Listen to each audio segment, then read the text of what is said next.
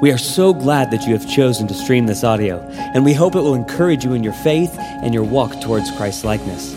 As a side note, we pray that this audio sermon is just supplemental in your relationship with Christ and in no way replaces the church you are plugged into or the pastor that God has put in your life to shepherd and care for your soul. And so, with that said, please enjoy this sermon.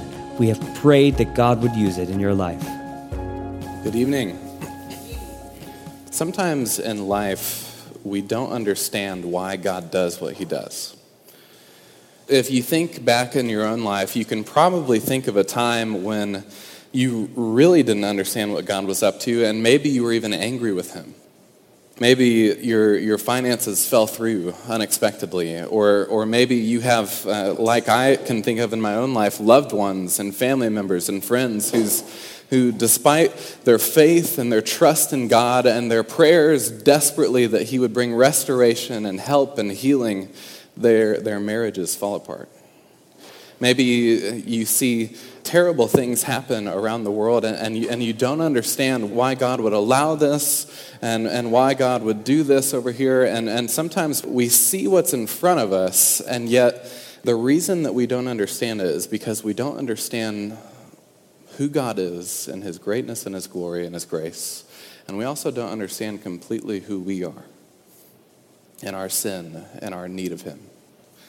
And as we think about God's presence tonight with his people, as we look at 2 Samuel chapter 6 and continue our series in the life of David, what we're going to see is both the problem of God's presence and the joy of his presence.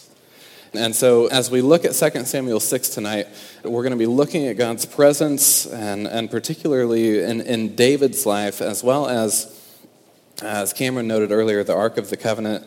Um, and, I, and I heard this week as I was preparing for this message that uh, nobody knows, you know, uh, where the Ark went or what happened to it except for Harrison Ford. And I thought that that was quite insightful, you know. So open your Bibles to 2 Samuel chapter 6, where we'll look at the problem and joy of God's presence. Starting in verse 1. David again gathered all the chosen men of Israel, 30,000. And David arose and went with all the people who were with him from Baal Judah to bring up from there the ark of God, which is called by the name of the Lord of hosts who sits enthroned on the cherubim. And they carried the ark of God on a new cart and brought it out to the house of Abinadab, which was on the hill. And Uzzah and Ahio, the sons of Abinadab, were driving the new cart with the ark of God and Ahio went before the ark. And David and all the house of Israel were celebrating before the Lord with songs and lyres and harps and tambourines and castanets and cymbals. And when they came to the threshing floor of Nacon, Uzzah put out his hand to the ark of God and took hold of it, for the oxen stumbled.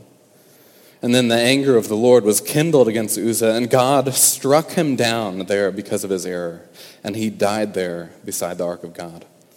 And David was angry because the Lord had broken out against Uzzah, and that place is called Perez Uzzah to this day. And David was afraid of the Lord that day, and he said, How can the ark of the Lord come to me? So David was not willing to take the ark of the Lord into the city of David, but David took it aside to the house of Obed Edom the Gittite. And the ark of the Lord remained in the house of Obed Edom the Gittite three months. And the Lord blessed Obed Edom and all his household. And so, whenever you read a passage in Scripture like this, I, I, think if we're honest with ourselves, the first time we read that, we're shocked. I mean, the guy, I mean, like, think about this scene. They're, they're bringing the Ark of God back. This is a joyous occasion.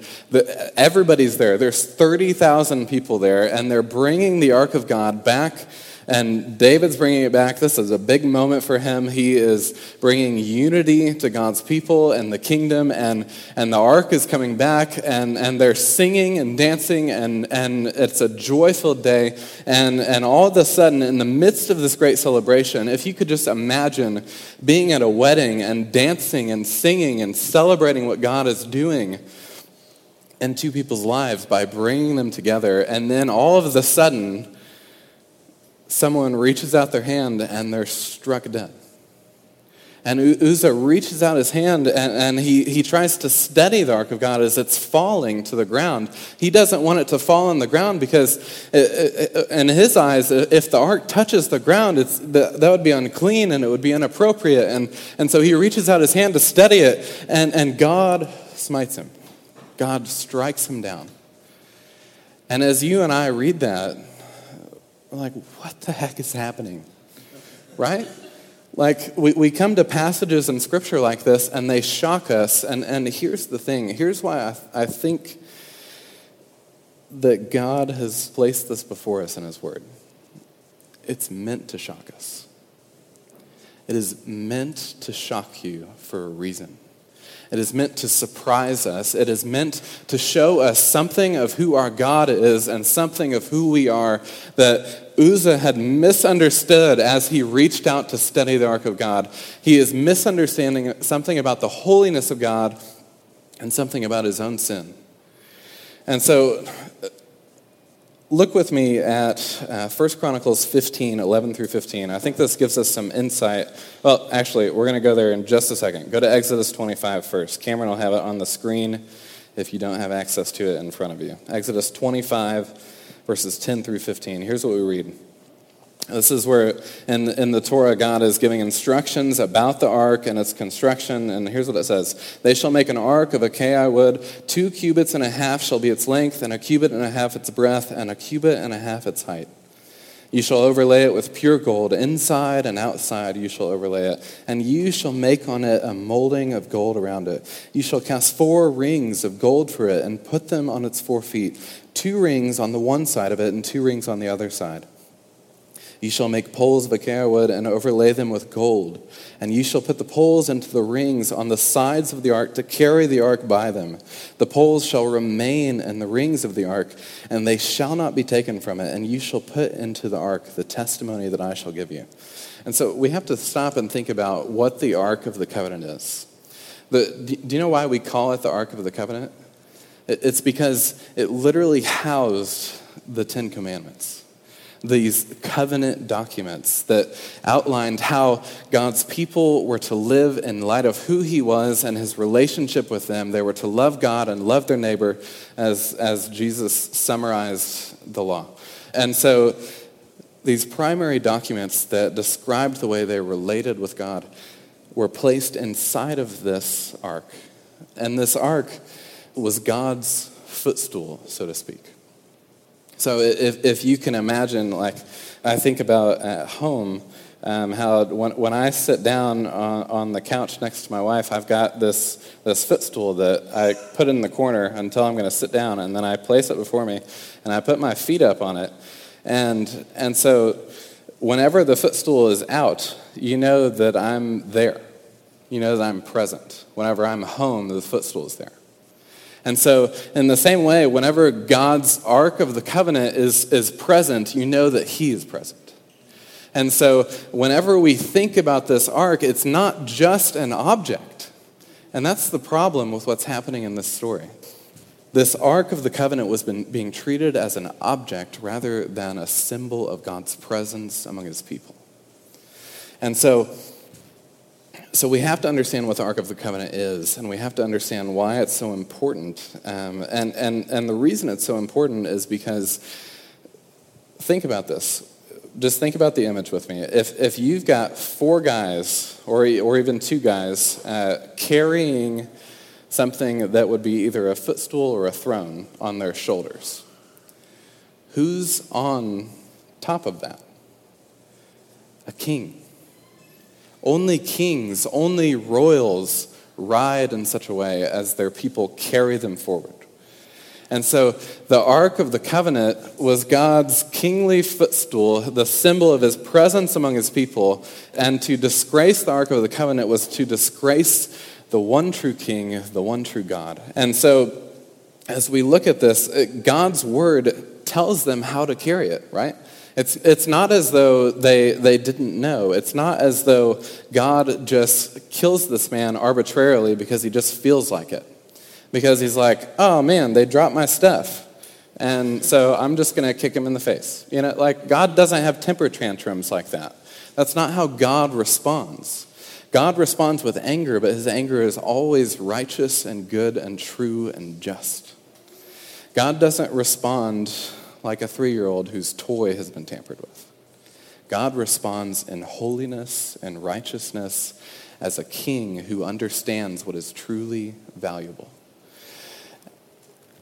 And so the reason these things happen in 2 Samuel 6 is because though God has revealed to them who he is and how they're to relate to him and how they're even to go about carrying the Ark of the Covenant, they have completely disregarded it. And, and if you look back at 1 Samuel 4 and 5, you see this moment where, where the Ark of the Covenant is lost by God's people. The Philistines have captured it.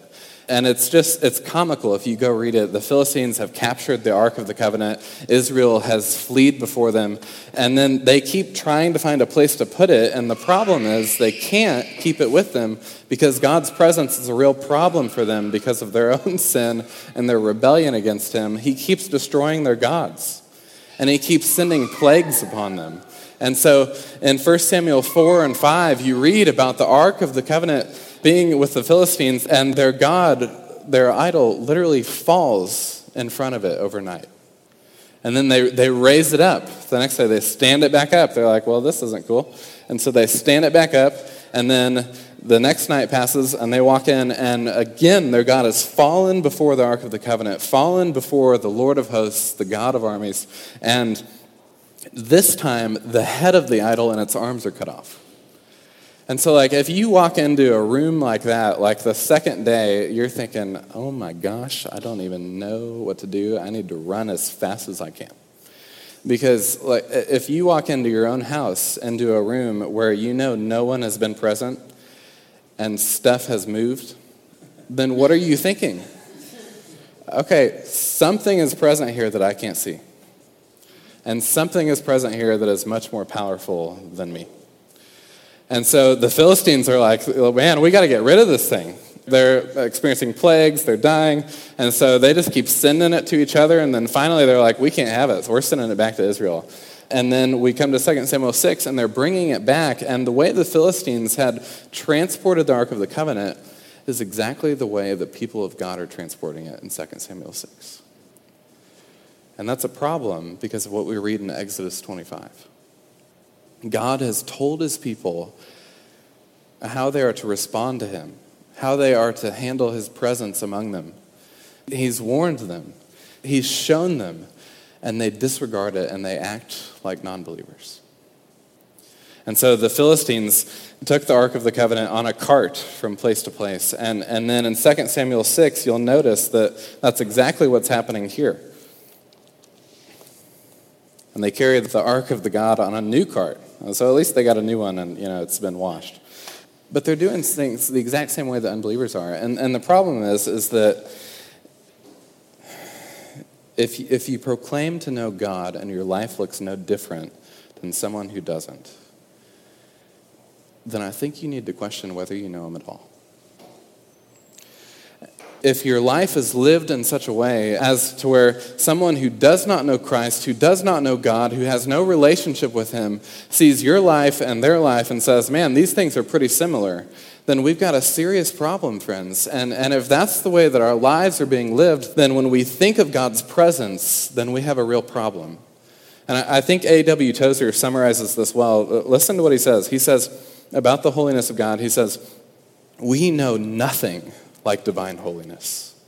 It stands apart, unique, unapproachable, incomprehensible, and unattainable. Holy is the way that God is. To be holy, he does not conform to a standard, he is that standard. And so when we think about God, friends, God is someone who is wholly other. He is different from us. Though we have been made in His image to reflect who He is and His glory, His character, and His ways, He is different than we are in a, in a way that is unique, in a way that we must respect and think about when we think about how we approach God. And one of the biggest problems with our own culture is that in our culture, we honestly believe that we can approach God however we want. And I think of a story actually from Israel that a friend of mine told me today. Pastor Luke was recently on a trip in Israel, and a friend of mine from work got to be on that trip, and he was telling me about this time they went to this one church, um, I believe Church of the Holy Sepulchre. They walk into this church, and, and before they go in, uh, someone tells them, Make sure your knees are covered up. And, and he thinks, well, that's kind of odd, you know. But it was deadly serious that he had to have appropriate covering as he entered into this church because the way they would see this is that if you walked into the house of God in a way that was inappropriate, you had no business there. And so he, he was actually thrown out for wearing shorts. And I know that you and I are not going to approach our local church life in the same way, and for good reason, I think. I don't think you should shun people for wearing shorts to church. But beside the point, I think it illustrates something about the, the serious kind of reverence and way of thinking that we need to think about God.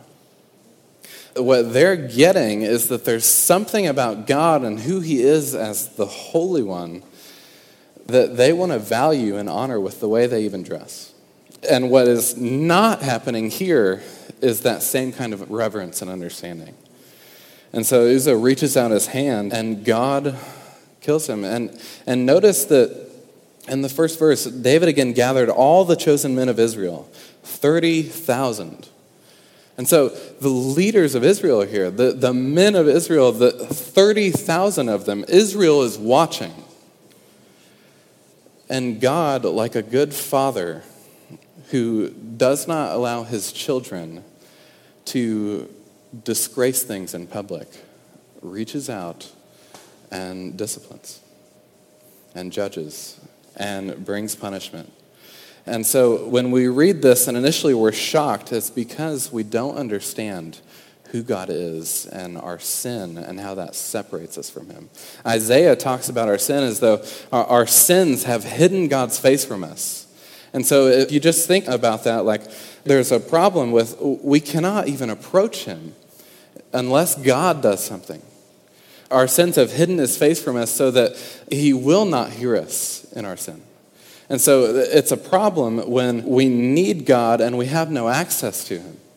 And so what God has done, and in the story of the Bible, I think you can argue, is that it tells the story of God's presence with his people and how in Genesis you see that God was present at creation with Adam and Eve, and then they sinned against God, and what happened? They were cast out away from his presence. They had to leave his presence as part of their punishment. And then the story of the Bible is not God just leaving his people astray and abandoned and apart from him. The story of the Bible is God pursuing them and God making a way for us to be reconciled to him. Though it would have been perfectly just for him to exercise judgment and punishment, and that be the end of it. Instead, God, and, and his great love for us, makes a way. And so, back to 2 Samuel 6 here.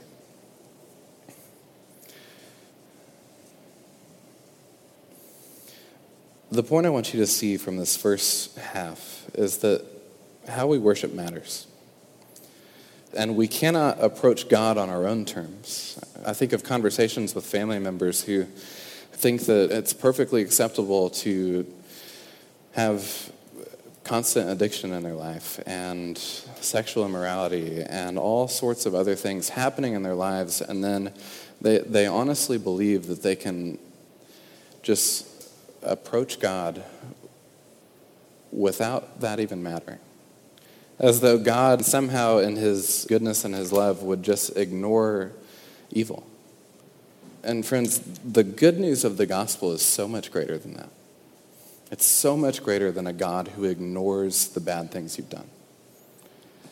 The good news of the gospel is that there is a God who has seen every evil thought and evil deed that has been a part of your heart and your life and has decided to love you in Christ anyways and has decided to make a way for you to be reconciled to him by taking the punishment on himself instead of you having to receive it. And so, how we worship matters. And when we think about worship, there's a couple things about worship in this passage that I think we can see. There's this irreverence in the first half, and then there's this great rejoicing in the second half, with David singing and dancing. And one pastor took a moment to think about this, and I think it's good for us to do so as well. The, the reason that we have a worship pastor is because we need someone to shepherd us and lead us in how we worship God. We think about our own experiences in different churches and, and worship styles and things, and, and sometimes we are in a church worshiping with a friend or a family member that is different than our church. And maybe they worship a little bit differently than you and I do. They have a different style. They maybe, um, you know, here I think most of the time, uh, most of us have a very reflective, you know, thinking approach to worship, and, and, and we don't do a whole lot of hand raising, and there's not, not a whole lot of like tears and, and, and loud passion, right? I mean, we, we have a little bit more reserved style sometimes, and, and, and it's not all the time. Um, but Baptist churches kind of tend to trend this way. And then there's our, our charismatic brothers and sisters who, who tend to trend the other way, where you know, hands are up, and if your hands aren't up, you don't love Jesus, and like, if you're not crying, then you don't understand the gospel, and you don't understand what God has done for you. And both things are good and right in some ways. There's appropriate times where we need to think about the holiness of God and see who He is, and think about what He's done, and reflect and and worship in a way that uh, is filled with somber reflection. And then there's, there's moments where, with our charismatic brothers and friends, we, we need to be so overjoyed by what God has done for us that we cannot help but express it physically by raising our hands to God in worship, by, by spilling a tear thinking about the sacrifice of Christ for us on the cross, by shouting for joy about what Christ has done for us and how he has loved us despite our sins. And we have a, a worship pastor who leads us intentionally in our worship services by thinking through the moments of ecstatic joy that we should feel in response to the gospel and thinking about the moments of somber reflection we should have when we think about our own sin and God's holiness. And I love what Cameron does in our worship services because he structures it around God's word. And that's the problem we see in 2 Samuel 6 is they've forgotten how to worship God according to his word. And, and then we read in 12, and it was told King David, the Lord had blessed the household of Obed Edom and all that belongs to him because of the ark of God. So David went and brought up the ark of God from the house of Obed Edom to the city of David with rejoicing. And when those who bore the ark of the Lord had gone six steps, so like every few feet, he's, he's saying, Listen, we have to worship because of God's presence among us. He sacrificed an ox and a fattened animal, and David danced before the Lord with all his might. And David was wearing a linen ephod. And so David and all the house of Israel brought up the ark of the Lord with shouting and with the sound of the horn. So they used instruments. And I don't know if we as Baptists have somehow missed this, but he danced. You know? I mean, like, it's in the Bible that, like, dancing is not all bad. There's some you know, some more risque forms of it. I understand, like, need to stay away from that. But King David, the man who it was said was after God's own heart, dances in response to what God has done and being among his people. And he's so filled with the joy of knowing that God is present with his people that he cannot help but respond physically. And you read in 16, uh, as the ark of the Lord came into the city of David, Michal, the daughter of Saul, looked out the window and saw King David leaping and dancing before the Lord, and she despised him in her heart. And they brought in the ark of the Lord and set it in its place inside the tent that David had pitched for it. And David offered burnt offerings and peace offerings before the Lord. And when David had finished offering the burnt offerings and the peace offerings, he blessed the people in the name of the Lord of hosts and distributed among all the people, the whole multitude of Israel, both men and women, a cake of bread, a portion of meat, and a cake of raisins to each one. Then all the people departed, each to his house. And so, praise the Lord, they ate, and we are Baptists, right?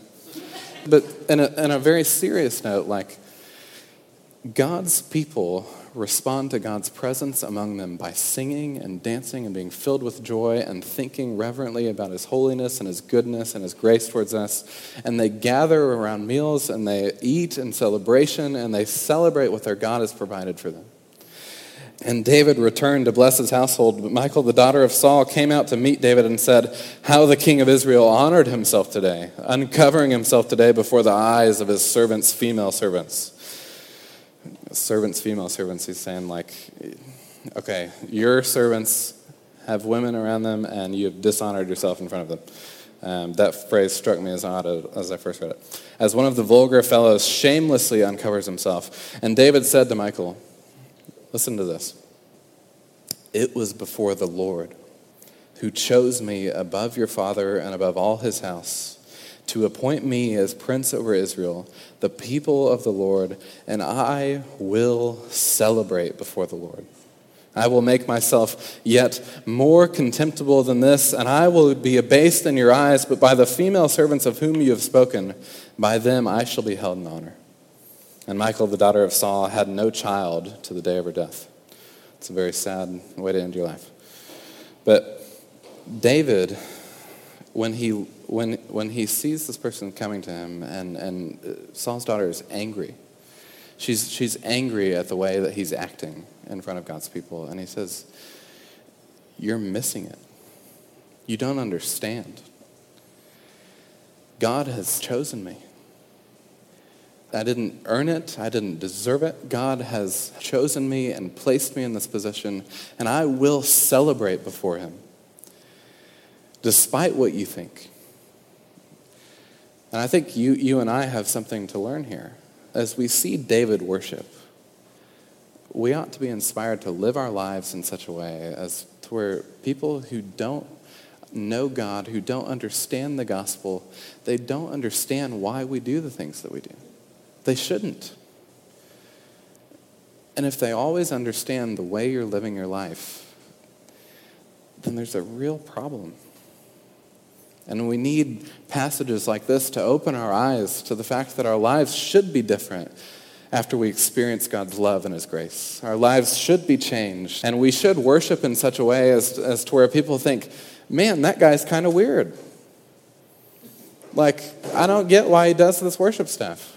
I think back to a, a time where I worked at the St. Louis Botanical Garden one summer, and I had a conversation with one of my coworkers about worship that day. He was an agnostic, and he said, I really don't understand this whole worship thing. Like, I, I, understand, like, thinking about whether or not there's a God, thinking about whether or not he loves us, whether or not he has a plan, but the whole worship thing, I just don't get it. Like, why do you guys gather in large groups and sing and, you know, I, I, I just don't understand it. And I said, well, think about it this way.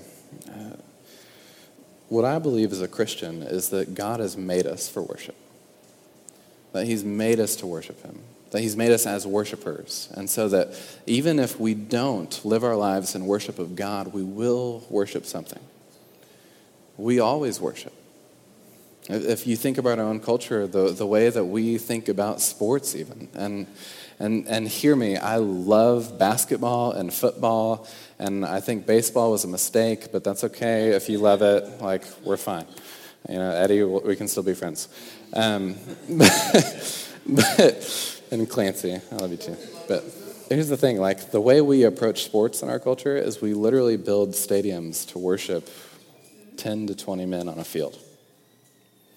And we yell with the best of them when our team is winning or when they're losing. You know, we, you know sometimes it's a boo, but uh, or we yell at the refs in anger when they make a call that we don't like. I mean, it's like our whole life is over.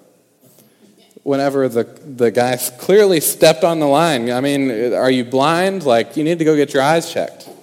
And, and we get angry over these things, and it's because we were made to worship. And and we love in such a way that, and we express ourselves in such a way that we do worship. Whether it's God or created things, we will worship. And so he said, I, I'd never thought about it like that before. I never thought about the idea that even though I don't worship God, I'm, I might worship something.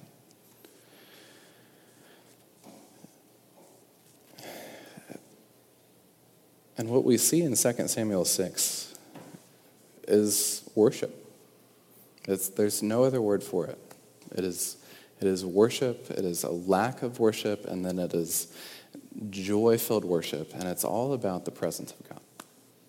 And as I said a few minutes ago, the story of the Bible can be described as God dwelling among his people, them being cast out of his presence because of their rebellion against him. And then God, despite how they've rebelled against him, seeking a way for that presence to be among his people again. And Jesus is how that happens. When we think about what Jesus did on the cross, he, he was lifted up on the cross and he had a crown placed on his head, and King of the Jews was written. And the irony of that moment is that though the Romans who crucified him, though the Jews who stood and scoffed at him as he bled out and died, the irony is, is they exalted the king. And the joy that you and I have is that though we have a problem with our sin, this holy God who is wholly other, who is distinct and, and separate from our sin, has come and become a victim of it. And because he's done that, because Jesus the King was crucified on a Roman cross 2,000 years ago, you and I can dwell in the presence of God forever. And so that's the offer. Every time we gather, we preach this gospel. From the scriptures, from the front to the end, they tell this story. And I, I hope that you know it and you rejoice in it. And I hope as we sing tonight, you sing with joy in your heart to the Lord. And I hope you sing with the kind of joy that David had. But if you don't know it, I hope this is the moment where you'll turn and respond. I hope this is the moment where God will open your eyes to the way that He has loved you when you never would have chosen to love Him on your own. God has made a way for us to dwell with Him, and it's in Jesus Christ. Would you pray with me? Father, we thank you that though, like Uzzah, we often don't recognize who you are, your greatness. That just like David did in that moment, we often respond with anger towards the things that you do because we don't see you clearly. God, we thank you that despite all those things, you love us, you pursue us, and you've made a way for us in Christ. And so, God, would you open our eyes to, the, to your greatness, to your glory, to your goodness, to your love for us in Christ. And Lord, let us worship and let us rejoice. In Jesus' name.